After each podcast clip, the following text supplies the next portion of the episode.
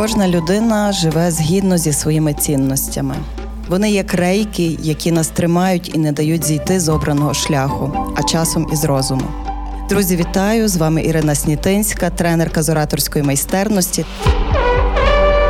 Подкаст Найвища цінність про цінності у дії, житті, бізнесі, роботі, глибокі світоглядні бесіди про те, як цінності нас, українців, скеровують, підтримують та допомагають боротись. Проєкт створюється у партнерстві з Львівською обласною військовою адміністрацією у рамках комплексної програми посилення державотворчої консолідаційної ролі української мови. Кожна людина живе згідно зі своїми цінностями. Вони як рейки, які нас тримають і не дають зійти з обраного шляху, а часом із розуму. Друзі, вітаю! З вами Ірина Снітинська, тренерка з ораторської майстерності та мій авторський подкаст про цінності Найвища цінність. Сьогодні зі мною Максим Козицький голова Львівської обласної державної адміністрації, а зараз в часі війни голова військової адміністрації. Максиме, вітаю. Привіт.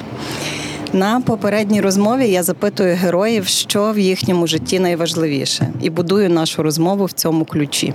І оскільки я не змогла до вас добитися, а ми з вами не знайомі, щоб я мала якесь своє власне враження, мені довелося розпитати кількох людей, що знають вас, що вони вважають вашою цінністю. Вибірка не надто велика, але серед них є і чиновниця, і ваш сусід по району, і соціальна лідерка, яка творить великі справи для України.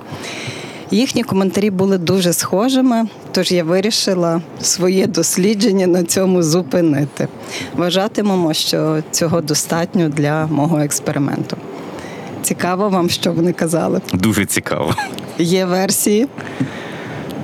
Ні, я хотів почути спочатку вас. Добре, тоді цитую. Збоку мені виглядає, що головна цінність Козицького допомагати людям. Хоч може це і банально звучить, на що я відповіла, що всі цінності звичайні, прості і справді дуже просто звучать. Схоже то на вас? Ну, напевно, я люблю людей, я люблю спілкування. Мені дуже часто доводиться допомагати людям. Але я ні разу від інших людей не відчув якогось іншого ставлення. Я Теж завжди звик, що і мені допомагають по житті. Дуже багато людей помогли мені, напевно, стати тим, ким я зараз є. Тому, напевно, так. Так, будемо говорити про вашу найвищу цінність допомагати людям. І коли ви відчули, що можете робити більше, якщо така історія була то напевно треба йти в дитинство. Пішли. Та я себе відчував лідером і що я міг робити більше, напевно, футбольне поле з дитинства. Я, може, це не дуже скромно, але добре грав в футбол. І я завжди відчував, що де-де на футбольному полі, в колі однодумців або в команді я можу робити більше. Я з задоволенням грав в футбол. Навіть коли в мене була школа в другу зміну, я пам'ятаю, я до школи грав в футбол і після школи грав в футбол. Мали всі шанси стати футболістом. Мамина сестра казала моїй мамі, я тебе прошу, забери його з вулиці з футболу, він тебе не виросте розумним чоловіком. Але виріс. Ну, подивимося ким я хотів стати в дорослому житті. Вже 14 років, як я пішла з медицини, але 11 років я все ж пропрацювала в хірургічній спеціальності. Я була лікарем, акушером, гінекологом. Ви теж родом з хірургії, і якби ви зараз були в медицині, це би було для мене не дивно, бо професія про допомогу людям. А як ви туди потрапили і чому ви не там? Вітаю вас з медика, перш за все, сьогодні. Дякую. Так. Навзаєм. Дякую велике. Напевно, частково це знову ж таки йде з сім'ї, тому що в мене батьки лікарі, мами, батьки лікарі, мамині сестри лікарі, їхні чоловіки частково, дехто лікарі. У мене, коли ми збирали за столом сімейним, то більшість розмов, яка була, це, напевно, була медична тематика. Я в ній був постійно. З іншої сторони, в мого батька було дуже багато приватних пацієнтів. Він займався нетрадиційною медициною. І я з ним постійно їздив по пацієнтах з дитинства. Я... Він дозволяв мені там, наприклад, ставити голки пацієнтам, знімати голки. Там я постійно бачив і спілкувався з людьми, які до нас приходили для консультацій. І це знову ж таки оце питання, що люди з вдячністю, з повагою ставились, напевно, до батьків. Частково визначило туди, куди я поступив, в медичний університет. А коли вже брати медичний університет, чому я став саме загальним хірургом, у мене був сусід Діонізович Герич, який потім був моїм науковим керівником на магістратурі. Я його запитав, Ігор а чому ви чому подобається ваша професія хірургія? А він сам афганець, лікар. Він казав, Максим, ти знаєш, я кожен ранок, коли стаю зранку, йду на роботу або йду на нічне чергування ввечері, я ніколи не знаю, що мене там очікує. Це такий адреналін і така постійно нова і цікава робота. З іншої сторони, дуже важка робота з людьми, але настільки цікава, це такий рівень адреналіну, і це така можливість все-таки почути вдячність людей, що ти собі просто не уявляєш. Напевно, це теж частково визначило, чому так. Чому не в хірургії? Знову ж таки, частково через ті самі зустрічі і ті самі, напевно, збіг обставин, коли Ігор Діонізович став керівником департаменту охорони здоров'я, каже, давай, може, повчись менеджменту і управління. Що це ніколи в житті не, не буде лишнім. Так я попав в Могилянку в менеджмент охорони здоров'я, а звітом вже в медицину не вернувся. Ігор Діонізійович був фантастичний. Його дуже любила. Ми теж плануємо подкаст, до речі, з Гнатом записати, бо це гідний син свого батька і дідуся, внук. Е, Тому так якось ми пішли в бік моральних авторитетів. Хто був тими людьми, хто вас направляв в житті, хто може духовний лідер, може етичний лідер, взірець, який поміг вам проявитися в житті, чи може що вас надихало? Стати собою. Напевно, якщо брати про моральних авторитетів батько та батько і мама. Хто знає моїх батьків, всі кажуть, що я подібний на батька, я всім кажу, ні, я як моя мама. Та. А якщо дивитись, напевно, ким мріяв стати чи хотів стати, в дитинстві було завжди дві мрії. Олімпійський чемпіон і Нобелівський лауреат. Ні до одної не дійшов і вже, напевно, не дійду. Це точно. Маєте весь ваш час. Ну так, але я завжди любив мріяти великими речами. Та це мене так завжди. Завжди зі мною було. Що Якщо зробити щось велике, велике і добре. Ну, така авторитет все-таки батька. Але по житті дуже багато людей зустрічались, які там вносять певні речі, і ти хочеш бути подібний на когось. З іншої сторони, напевно, багато що формує книжки, які ти читаєш. Та це теж від. Я тому своїм дітям завжди кажу, треба багато читати. Це як приклади історії, які ти можеш сам не пережити ніколи, та, але які впливають на твоє життя. Напевно, з дитинства такі речі, які найбільше запам'ятовувались, або запам'ятались або книжки, які і досі вважаю, які на мене вплинули. Та? Це, напевно, це точно. Це старе і море Хемінгуея. Це історія така, яка запам'ятовується на все життя. Це про стійкість, про характер, що ніколи не здавайся. Це ремарк. Певно, все-таки три товариші. Це про дружбу. Про дружбу і про кохання. Це оті такі цінності які виносиш, які завжди, напевно, по житті тебе потім супроводжують. Тому що дружба це, напевно, на все життя. Любов, яку треба відчути. А з іншої сторони, треба навчитись когось любити. Та 100 років самотності це, напевно, такі речі, які дуже сильно вплинули на формування характеру і світосприйняття. Потім були інші, так, але це, напевно, ті такі школи речі перші.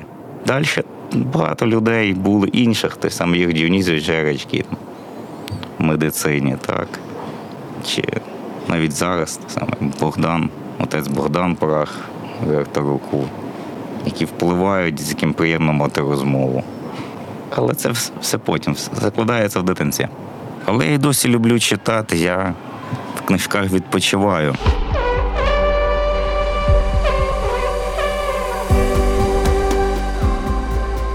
Проєкт створюється у партнерстві з Львівською обласною військовою адміністрацією у рамках комплексної програми посилення державотворчої консолідаційної ролі української мови. Що читаєте зараз? Класичну літературу, я так розумію, в дитинстві проштудіювали. Ні, я, я і досі я, я дуже люблю художню літературу. Класику, так, класику всю в школі прочитав. Але відверто читав все по програмі. Я любив читати. Я все, що по програмі, я завжди прочитував. З задоволенням це робив. Зараз, зараз ми з братом близько спілкуємося завжди своїм меншим я. То переважно або він мені якусь книжку радить, або я. З іншої сторони, коли заходжу в бібліотеку, я вже як на останній момент, як вибираю книжку, або брат, що здав, я читаю, або кажуть, там якийсь там бестселер, або Нью-Йорк Таймс, або Букерівський лауреат, або щось в такому дусі, що, що є, то беру. Для, Щоб переключитися, я так розумію. так, щоб переключитися, щоб бути в тренді все-таки сучасної, класичної, сучасної художньої літератури. Ну, більше люблю важкі історії, важкі книжки, напевно. Але знову іншої сторони, читаю все, що там намагаюся читати все, що порадять. Що зараз читаю. Зараз читаю 36 стратегем. То не дуже цікаво, але так для ознайомлення з, Китай, з китайською культурою хитрості. Та, ну, їхній вплив ну, на економ... на поведінку в економічних моделях. Але так, то не Що вже винесли з тої книжки? та, ну, різниця культур. Чи наразі з іерогліфами розбираєтеся? різниця культур. Що в китайській, китайській культурі хитрість це одна з можливостей досягнення цілей, а в- європейській культурі хитрість це одна з частин обману. Ну, і там. Але це не є моя улюблена література. Перед тим читав мені посол з Фінляндії подарував книжка про фінський посол УНР і його мемуари. Це прочитав. Перед тим моя батьківщина. Це про сім'ю басків і про басько-громадянську війну. Перед тим помаранчева дівчинка. Е, ну, весь час, а, ловець повітряних змій. Я постійно щось читаю. Я от з задоволенням ну, То такий ваш Так. предмет зацікавлення, так? це ні, це колись був предмет зацікавлення, а зараз це, напевно, предмет відпочинку. Я не відпочиваю у фільмах. Я перестав дивитись кіно. В кіно можу ходити з малою та з дочкою. То ще отак в кіно. Та? Це, але це вже розвага. Це ну, просто щоб провести час. А якщо відпочивати, це в книжці, тому що ти поринаєш світ, ти сам Конструюєш. ти сам та, занурюєшся, тобі не дають їжу пережовану, як в кіно, а ти сам отримуєш задоволення від процесу, напевно. Тому книжки, я просто від них відволікаюсь від життя. Тут і щось знову з- іншої сторони щось виношу. А, теж от нас останній август це про листи Октавіана Августа до свого оточення і оточення, як пише про Октавіана Августа. Перед тим бік Мак згадана. Ну, але кажу, не, не, не дуже розбігли в літературі. Просто то, що радять, знаходять, ну, все, але більше художню люблю. Чим ви ще цікавитеся поза роботою? Я так розумію, що поза роботи вас практично немає, але все ж. Що цікаво, я ні, ну, так доволі, ну не скажу, що дуже любив філософію. Я не скажу, що я зараз нею дуже цікавлюсь, але в мене зараз такий час знову зближення, напевно, з сином. Йому вже 18, ну, він такий вже пройшов підлітковий період, та, і зараз, наприклад, він в УКУ вчиться в, е, в культурології. У нього дуже багато різних філософських там книжок, історії. То я от люблю тепер, от він каже, що ти думаєш про це? Та, і кажу, Зеник, ти спочатку скинь, бо я не читав, мене прогалина. Та? Я люблю з ним потім дискутувати на ті, ну, або про ті статті, які він дає читати, або про філософію якихось певних авторів. Та я теж перечитую. Безкінечне джерело Да. дискусій. Але це для мене така, така, така розрядка. Кажу, ну що ти читав, скинь? Я підчитую кілька днів. Кажу, ну давай тепер, давай продискутуємо на цю тему. Ну, або, або навпаки, там, я йому якусь книжку дам, там, Шопенгауер як ліки. Як він, Ялом, голова Асоціації психоаналітиків штатів був. Ну, але і в художні книжки пише. Він подає практику своєї діяльності з прикладами психоаналітичними через філософію, наприклад, Шопенгауера. Або Шопенгауер вплітає там в період життя Шопенгауера, як він себе вів там, і розмова лікаря з Шопенгауером. От і філософія, і, психоана... і психоаналіз, і якісь історії, ну і спілкування з сином. Ну, от так десь, напевно. Що ще люблю? Колись любив. А, ні, ну, Футбол, я Ну, пам'ятаю. футбол, да, дуже любив. Коли ще був на попередній роботі, у нас і футбольна команда була по міні-футболу. Ми ганяли Лігу міста Львова, міні-футбол. Плавання дуже люблю. Там я колись бігав трохи багато. Ну як так? Що ви зараз робите, якщо ви не плаваєте, не граєте в футбол, не бігаєте? Час від часу зараз товаришем граємо сквош не так часто. Але то теж більше то так, чим подобається, що, що простір, де мало людей, якась фізична розрядка. Та, знову ж таки свій простір.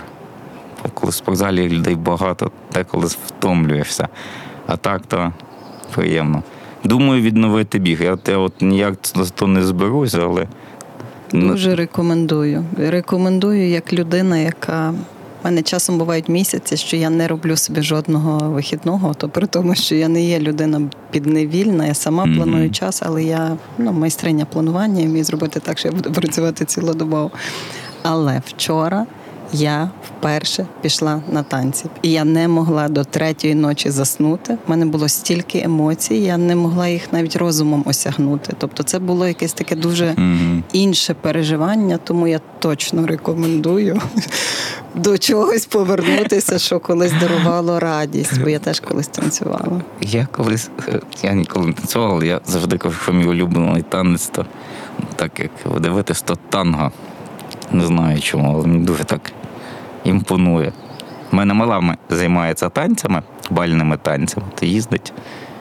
Ну, дуже багато тренується. Я дивлюсь, вже кандидат майстер спорту в 12 років, але справді ну, для неї це, це просто захоплення. Це не, ну, не просто спорт, а захоплення. Я, мені ж приємно бачити, що настільки вона захоплюється чимось. Проживає, Та, проживає. Вона кожен день вона п'ять разів в тиждень тренування, і по вихідних теж якісь там тренування ще додаткові. Але я, от- я, я от я от знову ж на попередній роботі, я е, попередній рік то роб- на попередній роботі я мінімум 20 кілометрів в день проходив, проходив пробігав щодня в середньому.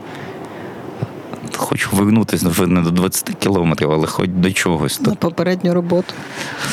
на попередню роботу, попереднє, то важко назвати, що можна кудись вернутися, не вернешся. Звичайно, що завжди прагне щось більшого і хочеться знову робити, ну, робити цікаві речі. В час війни, напевно, дуже важко розвивати бізнес, тому я не бачу великих проєктів зараз, які можна реалізовувати. З іншої сторони, в мене зараз справді дуже напружена робота і ті виклики, знов таки, якщо вернемося до хірургії, я б не сказав, що викликів менше. От так само, ти кожен день приходиш, чим робота імпонує, так? Ти кожен день приходиш і в тебе можуть бути неочікувані завдання І адреналін. і, я адре- і, і адреналін, так. Це правда. Добре, в роботі точно є завдання, які ну, складні, чи все одно ж ви всього осягнути не можете? Хто вам допомагає найбільше? В роботі. Ну, звичайно, ну, відверто я люблю делегувати повноваження. Я все-таки люблю поставити цілі і не заважати людям працювати. Я їх потім просто питаю про досягнення результатів. З задоволенням працюю з людьми, які, які зі мною зараз в адміністрації. Напевно, ми ці- ваша команда, так? Ну, за три роки ми ну, майже наполовину оновили команду і більшість керівників департаментів, нові люди, заступники, більшість нові люди.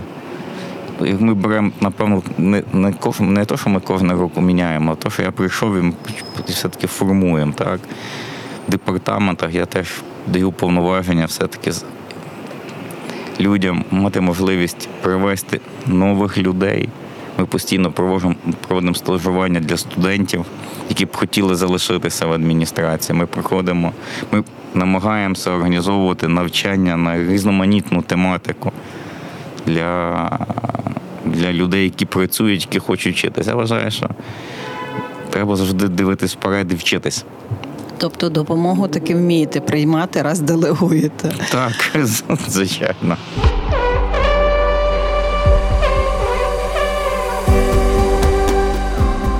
Найвища цінність на радіо Сковорода. А що ви не готові передоручити? От за жодних обставин, От тільки я і все. Немає такого. Я, ну, може, хтось інший мав би сторони сказати. Я, я люблю ділитися і емоціями, і повноваженнями. Ви, Напевно, вмієте довіряти. Та, і, і я все-таки люблю людей, я довіряю людям. Довіряю. Війна дуже змінила всіх нас, змінила дуже сильно всі наші життя, і з'явилися нові проєкти, яких не було в часі до, до великої війни, зрозуміло. Якими проєктами ви пишаєтеся, які народилися вже от десь останнім часом? Напевно, діяльністю координаційних центрів в області, тому що цей приклад координація волонтерської спільноти, благодійних неурядових організацій і органів місцевого самоврядування плюс державної влади на рівні області зараз проект такий реалізовується в цілому в Україні, так на, на, на основі наших наших координаційних центрів.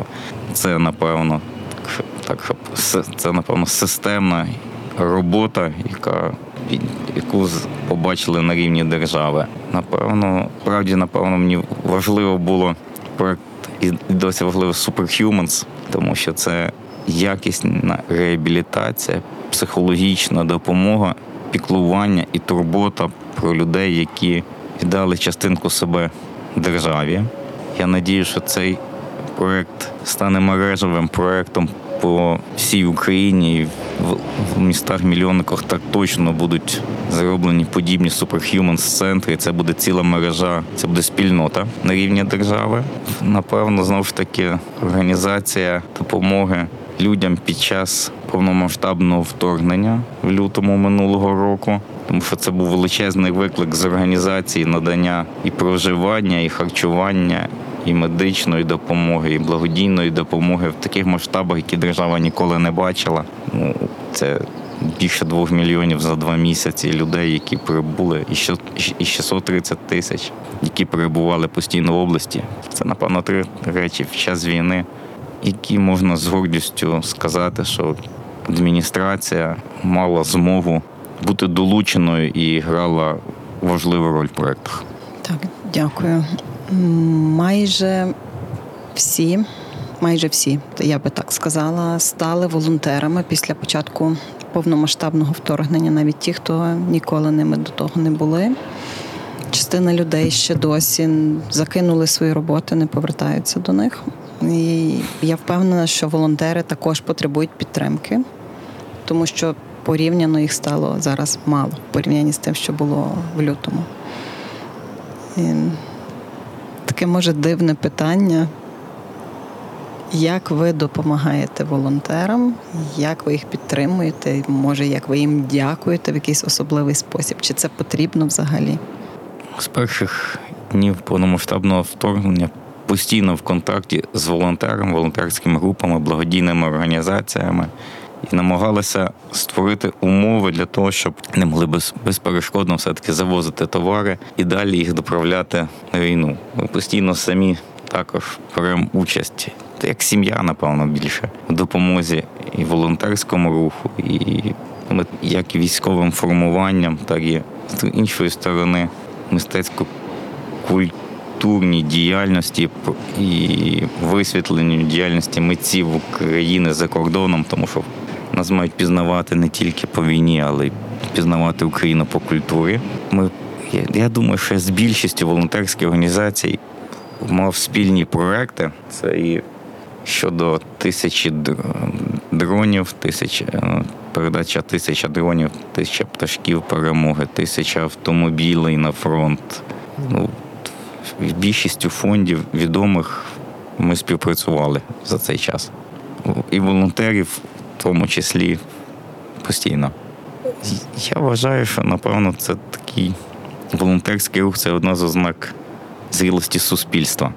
Я я вважаю, що я от не знаю, як правильно, чи волонтерський рух це частина благодійної допомоги, чи благодійна благодійна допомога це волонтерський рух, але це а це активність суспільства, і це бажання одних людям допомагати іншим і витрачати власний час. Саме саме дороге, що є, це витрата власного часу. Та люди витрачають власний час, власні кошти, власні зусилля, але час, перш за все, для допомоги іншим. Оце дуже важливо. Це залученість до спільного процесу, вона об'єднує державу. Волонтерство це такий феномен України. Я надію, що після нашої перемоги воно трансформується в розбудову державних інституцій, тому що ми зараз допомагаємо будувати армію і фронт, витримувати їх так.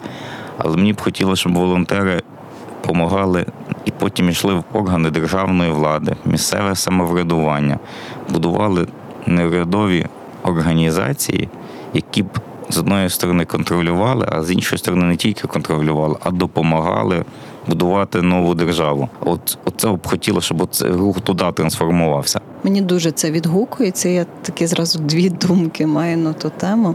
Колись у 2014 році я була волонтеркою, фасилітаторкою на саміті миру в Києві, який е, українці з американцями спільно організовували.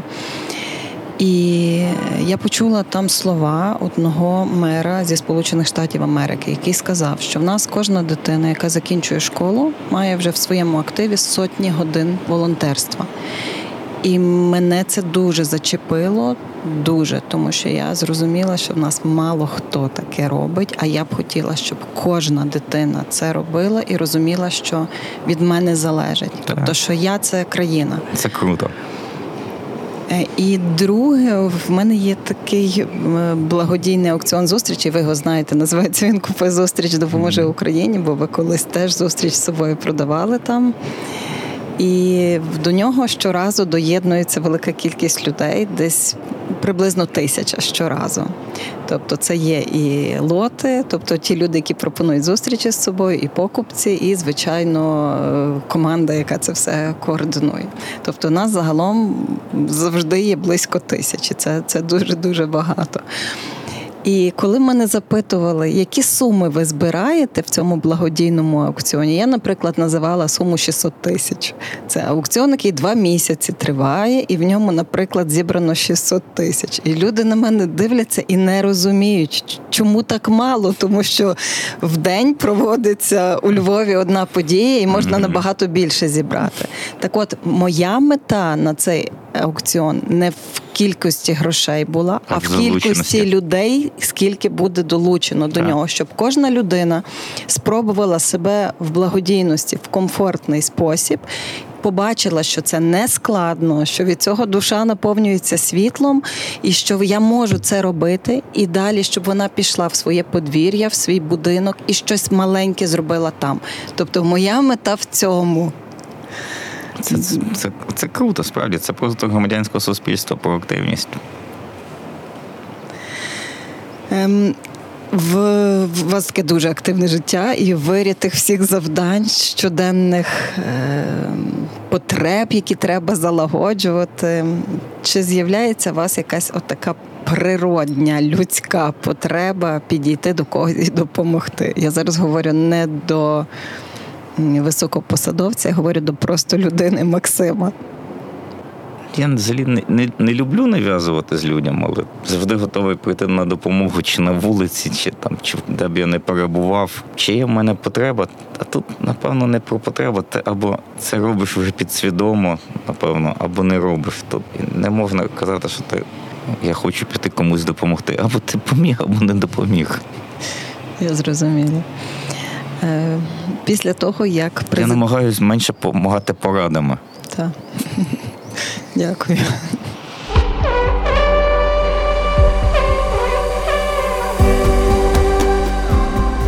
Подкаст Найвища цінність про цінності у дії.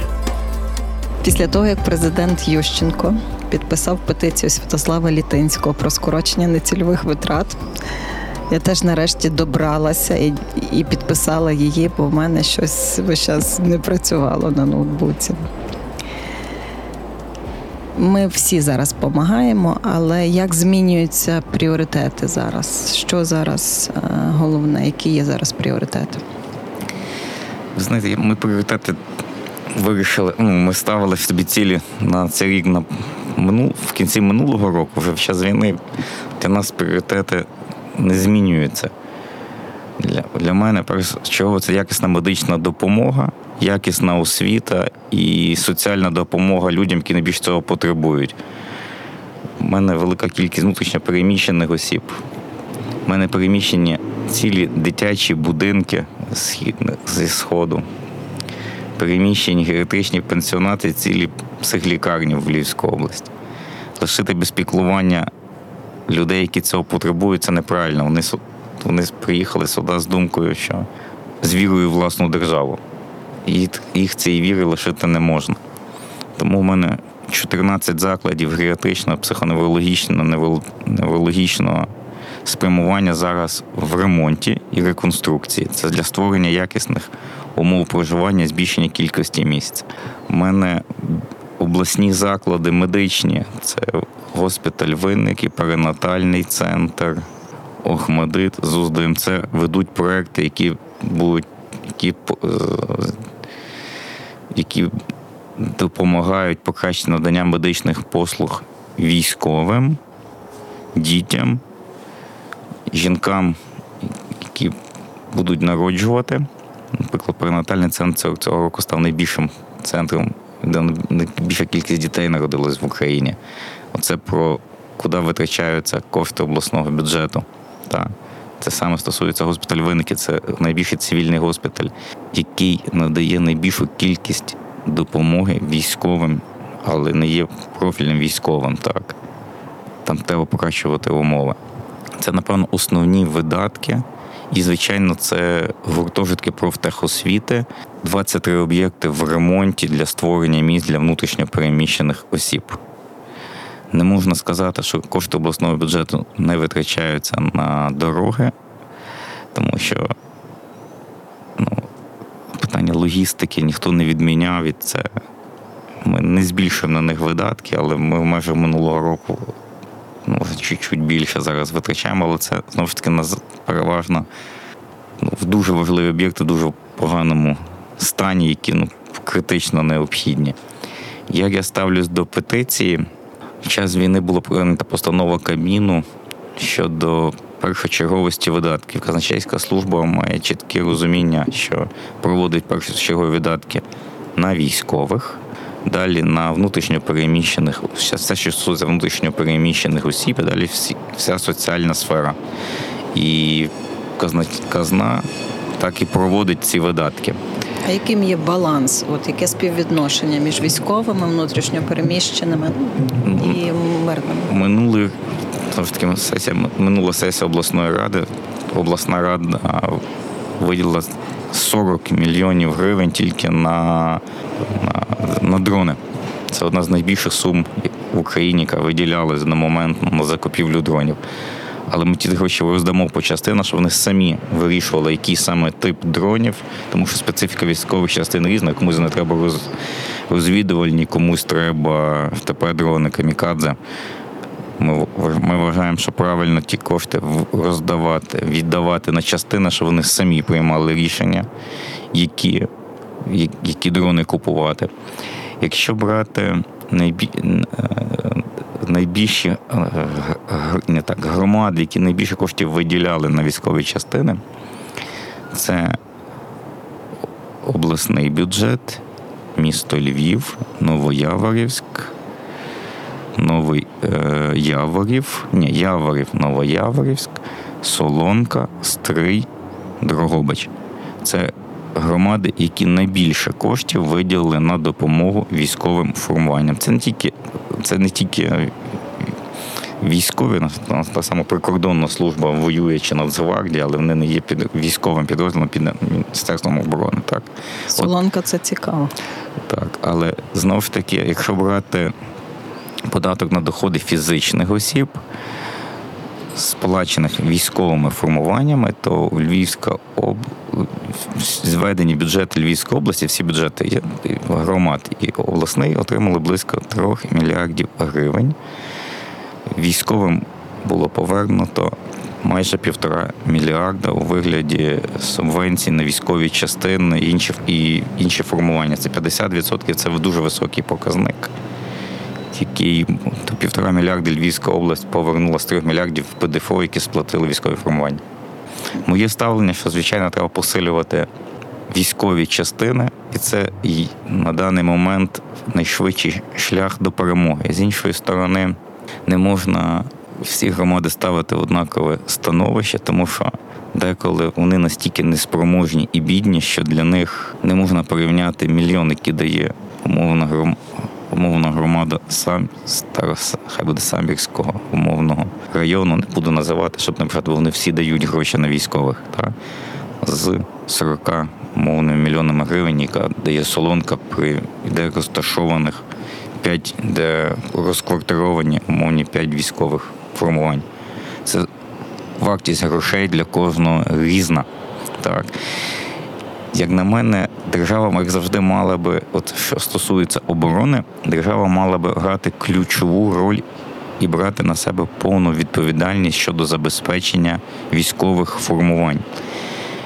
І не казати, що зроблено громадами, а напевно вилучати кошти з бюджетів громад або ПДФО військових частин на рівень державного бюджету і централізовано закуповувати або роздавати кошти на військові частини для того, щоб вони могли закуповувати необхідні для себе речі. Я думаю, це був би правильний шлях.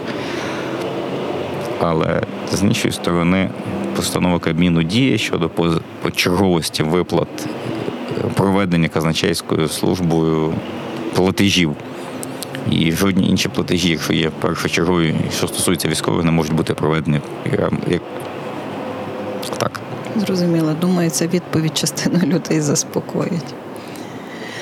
Е, Львів в часі війни великої розрісся. Розрісся з начебто 800 тисяч до мільйона 300. Область також, звичайно. В який спосіб переселенці інтегруються в життя громад? Я почула про гуртожитки профтех е, освіти, Мгм. точніше, Так, постійно ці. так. Як, як знову ж таки, якщо брати статистику Міжнародної організації міграції, 38% внутрішньо переміщених осіб знайшли роботу в Львівській області. Але тільки близько 20% здається, хотіли би залишитися тут назавжди, інші мріють повернутися в свої домівки. це 20 з тих 30 Ні, чи ні, загалом 20 загалом. Мгм. Так. 20 загалом хотіли би залишитись. 36 знайшли роботу.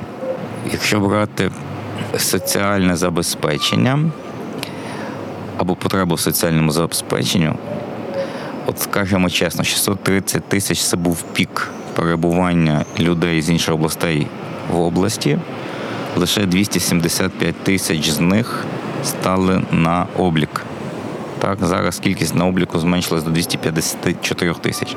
Це люди, яким кардинально необхідна допомога, які стоять на соціальний облік для того, щоб отримувати гроші на, на проживання. Якщо брати дітей, 50, 63 тисячі дітей разом з батьками приїхали в Львівську область, але що цікаво, близько 10 тисяч тільки з них поступили в місцеві школи.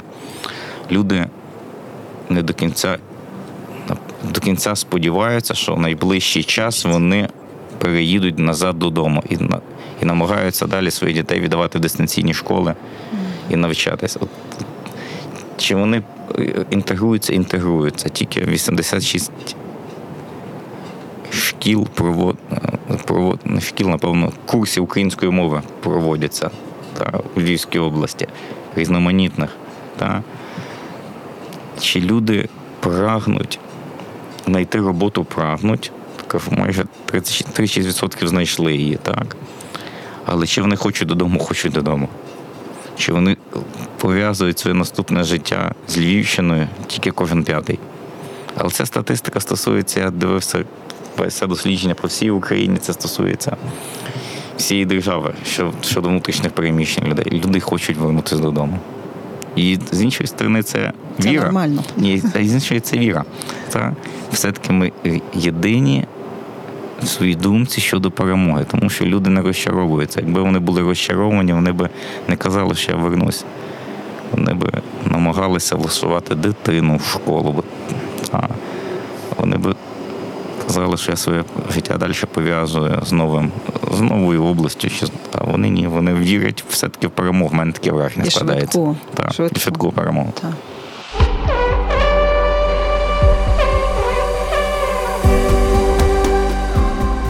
Найвища цінність з Іриною Снітинською. Давайте трохи не про роботу, а трохи про, про дім, про особисте життя. Е, Я собі уявляю, скільки друзів чи ваших знайомих просить вас про допомогу. Є трохи. Я, ви знаєте, Кажіть так або ні. Е, Так, але що, чи щось змінилось за останні роки? Ні. Ну, в мене завжди було багато друзів, ми один одному допомагали. То не питання, чи вони мене просять про допомогу. Ви б знали, скільки я друзів попросив за, про допомогу. За ті три роки я, напевно, в житті стільки не напросився. Ну, ви, я ж прийшов, я став головою адміністрації, через два тижні почалася епідемія ковіду. Скільки я напросився в допомозі, я за все життя стільки не напросився, як за на останні три роки. Я б не сказав, що мене просять більше, ніж прошу я. Тут треба розуміти, що величезна кількість питань, які треба закривати, зак- закриваються друзями, волонтерами, знайомими. Це мені деколи, я деколи вже сам набираю і думаю, йой-йой, знов щось когось треба просити. А вони, я деколи сам переживаю, що коли я дзвоню, то вони можуть не брати трубки, Максиме, тому що. звертайтеся. Я, я готова. Але справді це ж і допомога. Ну і час ковіду, і час війни постійно потрібно кошти, знайомі, машини, друзі, допомога. Ну, це, це з іншої сторони, вони теж знають, що можуть мені набрати, я допоможу. Якби, якби я цього не робив, мені б не допомагали. Або навпаки, якби я не допомагав, мені б не допомагали. Оля Руднєва дуже добре про вас відзивалася. Дуже. Вона, вона одна з тих, хто казала, що ваша ключова цінність це допомагати іншим. Дякую. Олі, велике дякую. Я нас дуже світла людина. Вона я теж бачив інтерв'ю, вона казала, що цей проект Superhumans, який вона зараз залучена, ніщо більшої радості в житті не, не місі, і не бачила іншої більш важливої місії, ніж ту, яку вона зараз виконує. Вона займалася дуже важкими питаннями по житті. Вона реально дуже велика молодець. І мені приємно працювати з її командою, бути частиною її команди. Я зроблю все від мене належне, щоб їй вдалося реалізувати цей пілотний проект в Львівській області, а потім вони зробили це на рівні держави. Будемо вболівати зі всіх сил. В вашій біографічній довідці пише, що ви виховуєте сина Зіновія і доньку Софію. Тут, правда, ще як мама двох, е, ще не ясно, хто кого виховує, але важкі часи народжують сильних людей. Сильні люди створюють хороші часи, добрі часи. Добрі часи народжують слабких людей. Отож, моє питання: як ви виховуєте своїх дітей? Я думаю, що знаєте, напевно, відношення до сина і до дочки різне. Та. Але Зіновій в мене дуже сильного характеру. Я вважаю, що він сильніший, ніж я. Не в плані фізичному, а в плані характеру, стійкості характеру. Я був дуже долюбленою дитиною. Мене вклали дуже багато любові. Та це часом робить людину час від часу м'якою. Просто доброю. А може просто доброю. Ну не знаю. Я справді був першим внуком, першим сином, першим похресником. Я ну, відчув дуже багато любові на собі. Та. Напевно, це так так складається, що потім ти ту доброту можеш віддати іншим. так? Я не вважаю, що я стільки уваги приділив своєму сину, і скільки приділили мені. Він він добра дитина, але він жорсткіший по характеру. Він сильний. Він ну, він сильний, він цілеспрямований, і він знає, і він знає, чого хоче. Та? Він впевнений в собі. Це добре. Якщо брати донечку, вона все-таки така ну, м'якша набагато по характеру. Вона така, як більше як метелик в мене асоціація. Та й ну, танці, але одна така м'якша. Люблю однаково, але все-таки по характеру вони мені здаються різними. Якщо про дітей, то коли я став головою адміністрації, президент теж пам'ятаю, сказав: Максим, не вішай, не вішай, не вішай портретів моїх в себе в кабінеті, а повішай, повішай навпроти себе портрети своїх дітей, щоб ти міг підняти очі і подивитися їм в очі. І в кожному своєму вчинку, коли будеш приймати якісь рішення, дивись туди. Я так і зробив. Малий портрет повісив. Та. І воно мені надає наснаги. Чи в прості часи живуть наші діти не в прості, тому вони не можуть бути слабшими за нас. Я кажу, я дуже долюблений. В мене ну, все було не було, я не пережив ні війни, ні епідемії, та ні таких втрат і такої ситуації в державі.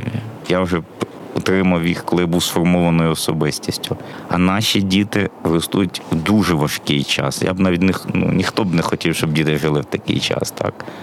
Але тяжкі часи формують сильні особистості. Тому я вірив, що наші діти будуть сильними людьми, які побудують сильну державу. У нас немає сильної держави. Ми от зараз формуємо сильну державу. Так? Бо слабкі часи формували слабких людей, напевно. І, на жаль, знову ж таки про державу. Ми не мали до війни сильної держави. Ми до неї ставилися як до паралельного світу. Було свої середовища, свої інтереси, але ти не думав про розбудову держави наші діти вже будуть розбудовувати державу, бо вони формують це зараз в час війни. Добре, поки не будемо на них то перекладати. Не варто. Тому... Треба закінчити самим. Так, та. Тому Але... тому ваші та. плани, ваші мрії, ваші великі цілі.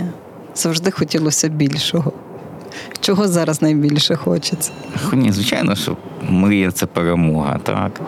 Перемога і повернення до мирного життя. Але це мирне життя вже ніколи не буде таким, як до війни. Бо стільки доль поламано, та стільки людей загинуло, що суспільство вже ніколи не буде таким, як було. І хотілося б, щоб ця енергія після війни була спрямована в розбудову держави. Я справді подивіться на, на потенціал. Ми в час війни досі працює економіка. Та досі люди живуть і вірять, що, що тут можна жити і мати, і щоб діти тут жили. Я порівнюю з іншими європейськими державами, які вже давним-давно в Євросоюзі і в НАТО. Яка з них могла би витримати оцю навалу, яка з люди якої з тих держав взяли би зброю і відстоювали незалежність? Мало хто. А, а не втримав би ніхто. А українці це зробили. Я так. знаю, що в нас є ген непокори. Ні, але справді ми це зробили. Так. Тому я надію, що майбутнє у нас дуже велике. Це вже навіть зараз. Я, на жаль, не дуже виїжджаю за кордон, але я ну, якщо таке було колись бути з українським паспортом на будь-якому кордоні, в будь-якому аеропорту. А що тепер? Бути українцем в світі, так? Це ж не в порівнянні речі. Напевно, заради цього ну, варто будувати Україну.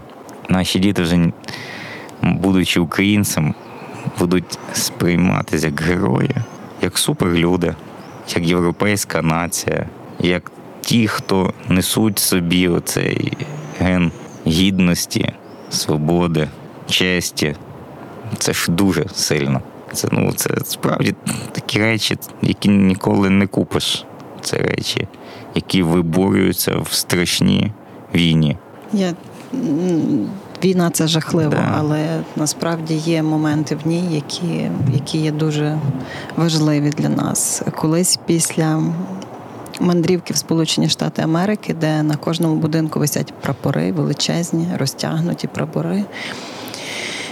Я сказала, що я хочу, щоб в Україні було так само, і щоб кожен українець, коли казав Я українець, випростовувався.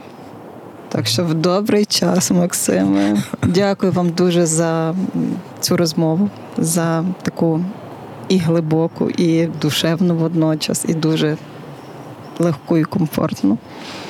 Дякую. Дякую вам величезне.